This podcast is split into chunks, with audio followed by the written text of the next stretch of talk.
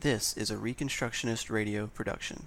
Please visit garynorth.com forward slash free books to download this book in PDF.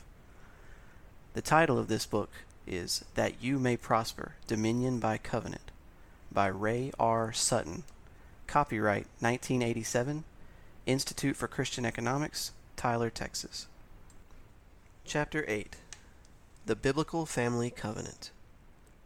A couple of years ago, I participated in a seminar on the family. Its purpose, to draft a statement on the family from a Christian perspective that would be sent to politicians, showing them that a traditional view of the family exists in the consensus of our society. I remember the members of the group well. There were housewives. There was a theological professor with admitted family problems who was participating for his own sake. There was a family therapist. There was the head of a leading family organization. I was the minister. For two days we sat in a small room trying to hammer out a statement on the family, seeming to make little progress.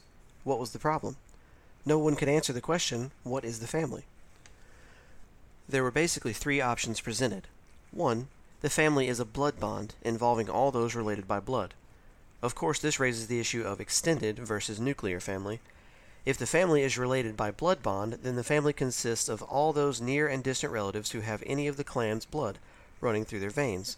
The group was inclined to reject this view, but on the other hand, it wanted to adopt it. Second, the resident family therapist vehemently objected to the blood bond definition, submitting the idea that marriage was a social contract along the lines laid down by Rousseau. Some were immediately pulled this direction, thinking it was a solution to our dilemma.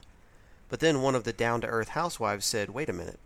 If marriage is simply arranged among various parties by social agreement, what would stop someone from calling a social organization of homosexuals a family?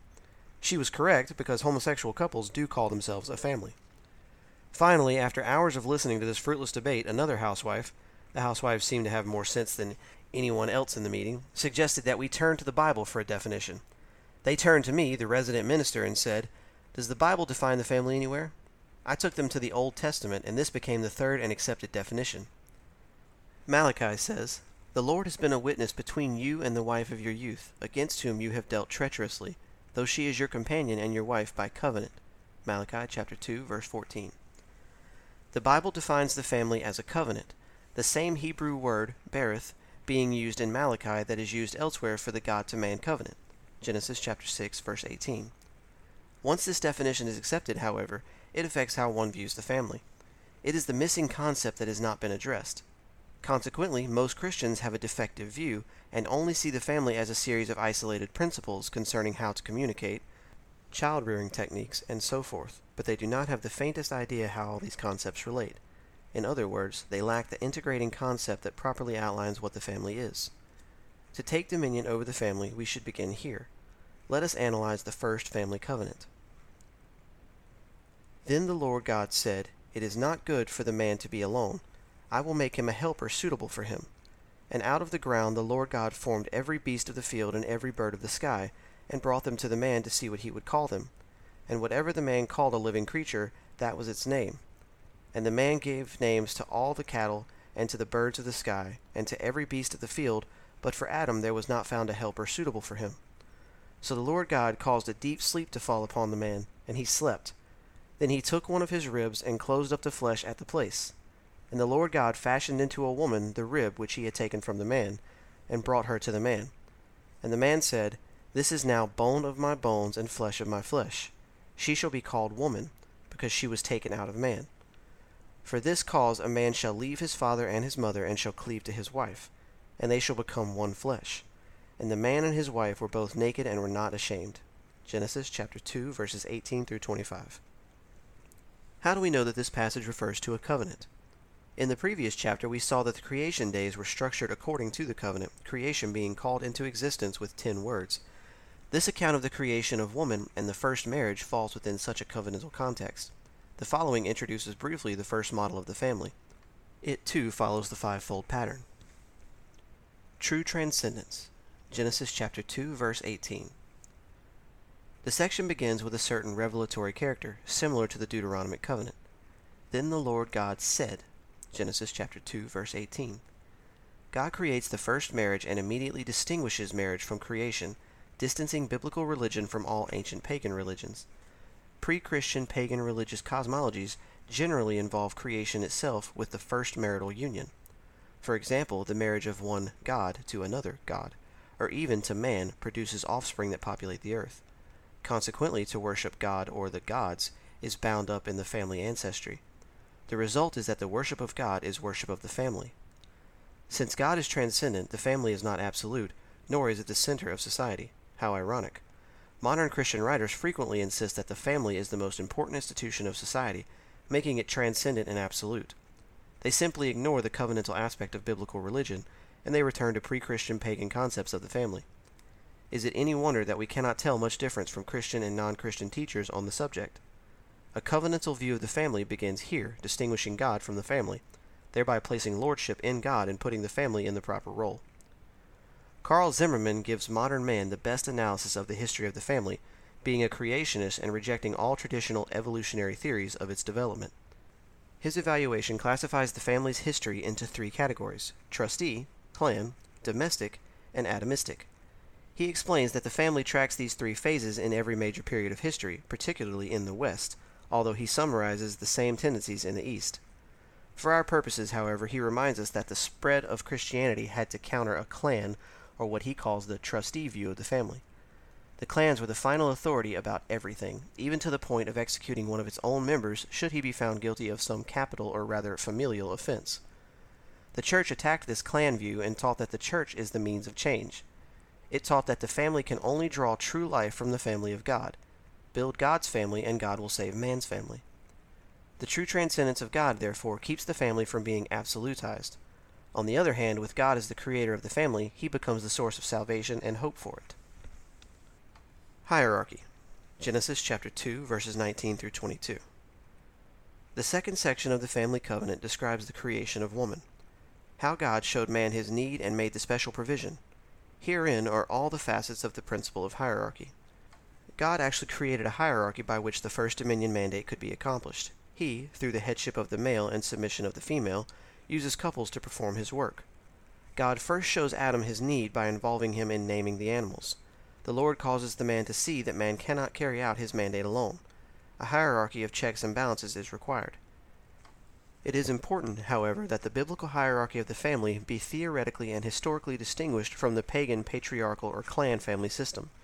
Such pagan family structures have persisted in Central and Eastern Europe, but they invariably collapse within one or two generations when these families arrive in the West, especially in countries with a Protestant background. The clan family simply cannot compete with the biblical covenantal family. The biblical family order is supposed to replace clans and patriarchs. Abraham, Isaac, and Jacob are frequently referred to as patriarchs. Biblical patriarchs, yes. Patriarchs of a clan system, no. When Abraham sent Ishmael away, he broke from Ishmael legally, Ishmael no longer had to take orders from Abraham, although he showed filial honor by joining Isaac at his father's burial. Genesis chapter 25 verse 9. Similarly, after Abraham passed the inheritance to Isaac, a transfer symbolized by his transfer of Sarah's tent to Isaac, so that he and Rebekah could begin their life together in it. Genesis chapter 24 verse 67. He left the region. He remarried, journeyed east, and disappeared from covenantal history until his death. Genesis chapter 25 verses 1 through 9. He was father of many nations Ishmaelites, Semites, Midianites, and so forth. But he wisely and faithfully ceased to meddle in the lives of those sons who had gone their own way. The patriarchs in the Bible were not patriarchs in the sense of men who ruled a single pyramid of families beneath them. The sons and daughter in law were not expected to live in their father's house or even nearby. The familiar in law problem, reflected culturally by the mother in law joke, is the product of sin, unbiblical interference by would be patriarchs and matriarchs, and smoldering resentment and outright rebellion by resentful sons and daughters in law. If men understood and honored the covenant basis of the biblical family model, such problems would be drastically reduced.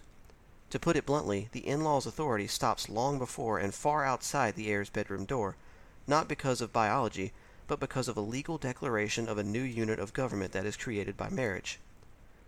The creation of Eve out of Adam adds another dimension to the biblical hierarchy. Her creation is analogous to man's. As Adam was created by God, she is created by God. Unlike Adam, however, she comes into existence through the male's own being, rib, making her distinct from God, but forever dependent on the male for life. Not until the fall does woman appear in a totally autonomous and independent role. So the man needs the woman, and the woman needs the man. The hierarchy of authority places the male in the position of representing God to the woman. Although she is man's vice president and top advisor, she is created to submit to man. Ephesians chapter 5 verse 22. The apostle Paul uses her creation as an argument explaining why woman should not be allowed to exercise authority over men in the church. But I do not allow a woman to teach or exercise authority over a man, but to remain quiet. For it was Adam who was first created, and then Eve. And it was not Adam who was deceived, but the woman, being quite deceived, fell into transgression. 1 Timothy chapter 2 verses 11 through 14. The biblical chain of command runs from the man outward and then downward to the rest of the family. Although modern man, in all of his rebellion to the God who created him, tries to escape this reality, the biblical authority structure is a major ingredient missing from American home life. A.C.R. Skynner speaks of the need to have a set hierarchy as opposed to an equalitarian, everyone is equal approach. The parts of the group, like the parts of the individual, are not all on one level, but require to be arranged in a certain hierarchical order if they are to function effectively. No one disputes this in the organization of the central nervous system, where lower centers are under the dominance of higher. But groups and families also have an optimum type of organization which must involve a form of dominance hierarchy and while there is again a range of possibilities of varying effectiveness, it appears that breakdown of the authority structure, whether through the loss of control of a nation by its government, abdication of responsibility by a father, or destruction of the cortex through birth injury, leads to uncoordinated release of tendencies which can be damaging to the whole system, however valuable these may be within proper bounds and in the proper place. The second covenantal principle for the family is a set hierarchy around the male under Christ's authority. What about a day when there are so many one parent families? The institutional church is the biblical solution until the woman remarries. Women can find the true groom, Jesus Christ, to be an immense comfort. The male will discover that the bride of Christ, the church, can offset his deficiencies. Nevertheless, the problems do not negate the biblical reality of hierarchy. Ethics Genesis chapter 2 verse 23. After God creates the woman, Adam names her. Genesis chapter 2 verse 23. Naming was part of the cultural mandate and original command given to man. Not only was Adam told to name everything, but thereby to have dominion. So this function is in compliance with an ethical stipulation. Biblical dominion is ethical and not manipulative, designed according to the Ten Commandments. The law of the family is supposed to be the Ten Commandments of God, with fathers teaching their sons how the commandments are applied. Moses tells Israel's fathers, And these words, covenant of Ten Commandments, which I am commanding you today shall be on your heart, and you shall teach them diligently to your sons, and shall talk of them when you sit in your house, and when you walk by the way, and when you lie down, and when you rise up. And you shall bind them as a sign on your hand, and they shall be as frontals on your foreheads. And you shall write them on the doorposts of your house and on your gates. Deuteronomy chapter 6, verses 6 through 9. I do not believe Moses intended these verses to be taken according to the Talmudic Jewish tradition, writing the Ten Commandments on little pieces of paper and nailing them in special boxes to the doorposts of one's house. The family was to be taught the law of God, what it was, and how it applied. Solomon reiterates this message to families, devoting the entire book of Proverbs to wisdom, What is wisdom? It is the ability to think and apply God's law. In Proverbs, Solomon tells sons to listen to their father's instruction in the commandments of God. My son, if you will receive my sayings and treasure my commandments within you, Make your ear attentive to wisdom, incline your heart to understanding. For if you cry for discernment, lift your voice from understanding. If you seek her as silver, and search for her as for forbidden treasures, then you will discern the fear of the Lord and discover the knowledge of God. Proverbs chapter 2 verses 1 through 5. The ethics of the family is the covenantal commandments of God. Throughout this book, we have seen the relationship between the covenants and ethics, the Ten Commandments. Solomon says that God's ethics should be so internalized that one's natural response is obedience to his law. This is the task of the family and parents. Sanctions. Genesis chapter 2 verse 24. Next, in Genesis 2, the text says, For this cause a man shall leave his father and mother and cleave to his wife, and they shall become one flesh. Verse 24. Moses adds his own editorial comment, under the inspiration of God, which is judicial in character. All of the language here implies some kind of legal process of oath taking to establish a marriage union. Leaving, azab, implies the termination of a covenant bond, the same Hebrew word being used of apostasy from the covenant. Deuteronomy chapter 28 verse 30, Judges chapter 10 verse 10, Jeremiah chapter 1 verse 16. The covenant being ended is the parental bond. A new covenant or bond is formed by cleaving, debak. The parental relationship is temporary and the marital covenant is permanent. Even the one flesh language is primarily legal and covenantal, not primarily physical. The word for cling or cleave, debak, is the key to understanding the full sense of one flesh. Debak is a technical term often used in covenant contexts like Deuteronomy. Deuteronomy chapter 10 verse 20, 11 verse 22, 13 verse 4, 30 verse 20, and Joshua chapter 22 verse 5 and 23 verse 8.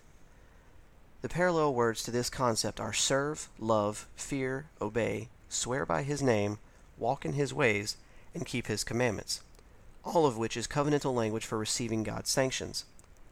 Of particular interest is the use of this word in the sanctions context of Deuteronomy. The covenant is bonded to by clinging to it in love and obedience. Deuteronomy chapter 30 verse 20. The language of Genesis chapter 2 verse 24 therefore implies a legal process whereby God's sanctions are received for the marriage covenant. In essence, the traditional marriage ceremony even to this day reflects the covenantal influence on marriage, till death do us part. Most people do not realize that they are taking an oath before God, witnessed by the minister, church, the relatives, family, and the civil authorities via the marriage certificate, state. All three institutions testify that an oath was taken, sealing the two together until one or the other dies. The consequences for breaking the oath is the judgment of God. Malachi chapter 2 verse 14 and following. The point of all this though is that marriage is a covenant, creating a new family unit. The old family covenants that used to govern the newly married partners are broken and a new covenant is formed. Marriage means that family ties are not by blood, father to sons and to the daughters-in-law, through their husbands as in pagan Greek and Roman families, but by covenant. Although children have responsibilities to aid their parents, the parental covenant and authority cease at the point of marriage. The new husband is head of his house, and neither his nor his wife's father is the covenantal head. Thus the terms nuclear, autonomous, and extended, patriarchal, miss the true description of the biblical family. It is covenantal, being created through a legal process of receiving sanctions. Continuity Genesis chapter 2, verse 25. Finally, the family covenant consists of continuity, the fifth point of covenantalism. Moses says, And the man and his wife were both naked and not ashamed. Genesis chapter 2, verse 25. Why would Moses add such a statement? Following upon the one flesh comment of verse 24, Moses describes the marital bliss of Adam and Eve. His words, however, are not in terms of physical union. None is mentioned. Rather, there was no shame. They needed no clothing because before the fall they were clothed by God's covenant. More to the point, the covenant bond of Genesis 2:24 had created perfect continuity. Their union was complete. It was confirmed by the absence of shame. The Bible expresses their continuity this way so as to create a contrast with the following chapter in Genesis. Satan destroys their absence of shame by provoking the fall. They become guilty, and their shame becomes a reminder of their complete loss of inheritance. In an ironic sort of way, as long as they had no shame, they had inheritance. When their shame was removed, ultimately in Christ, their inheritance was returned. Matthew chapter 5 verse 5. Only people who have their sin forgiven are able to lay hold of the inheritance. Continuity is in the covenant, and it is very important to the being and well-being of the family. In our house, for example, we teach our children that if they really love us, then they will love the God that we love. They are warned that if they ever leave the covenant into which they have been baptized, then they will be cut off of their inheritance. In a Christian home, blood is not thicker than baptismal water. Is this cruel? No. This is precisely how God treats us and how the families of the Bible treated their children. When a son left the covenant, he was removed from the family inheritance. When Cain killed his brother and deserted God's covenant, he was cast out. Genesis chapter 4 verses 9 through 15. Of course, to apply this concept of marriage and family, one must love the covenant more than he loves his children. Family continuity should be built on the covenant. Children should be taught to see the connection between covenant faithfulness and inheritance, both spiritual and material. Christians are not to subsidize evil, which is what unconditional inheritance does in a world of sin and covenant breaking. Conclusion The family is a covenant. In this chapter, I have used the first marriage to demonstrate its covenantal nature. To review, first we saw that God is transcendent over the family, meaning the family is not the center of society. Second, God set up a hierarchy around the male, not denigrating but subjugating the woman and children to him. Third, man carried out God's commandments by naming the woman, making the covenant ethical. Fourth, the family is created by the application of sanctions, oath, and legal declaration, meaning the family tie is covenantal and not primarily of blood. Fifth, the continuity of the family is in compliance to the covenant of God. This is the biblical model, but do we find that it has been adopted anywhere in history? Is this ideal unobtainable, in other words? No, as a matter of fact, Edmund Morgan says that the covenant was the most important family concept in early Puritan America. In the next chapter, therefore, let us take a more historical look at the family covenant. The Reconstructionist Radio Podcast Network brings to you a complete lineup of podcasts where you will hear practical and tactical theology. Our desire is not simply that you consume our shows, but that you also live out your faith in every area of life. We can talk all day long about these things, but if we fail to put them into practice, then we fail as ambassadors of Jesus Christ our King.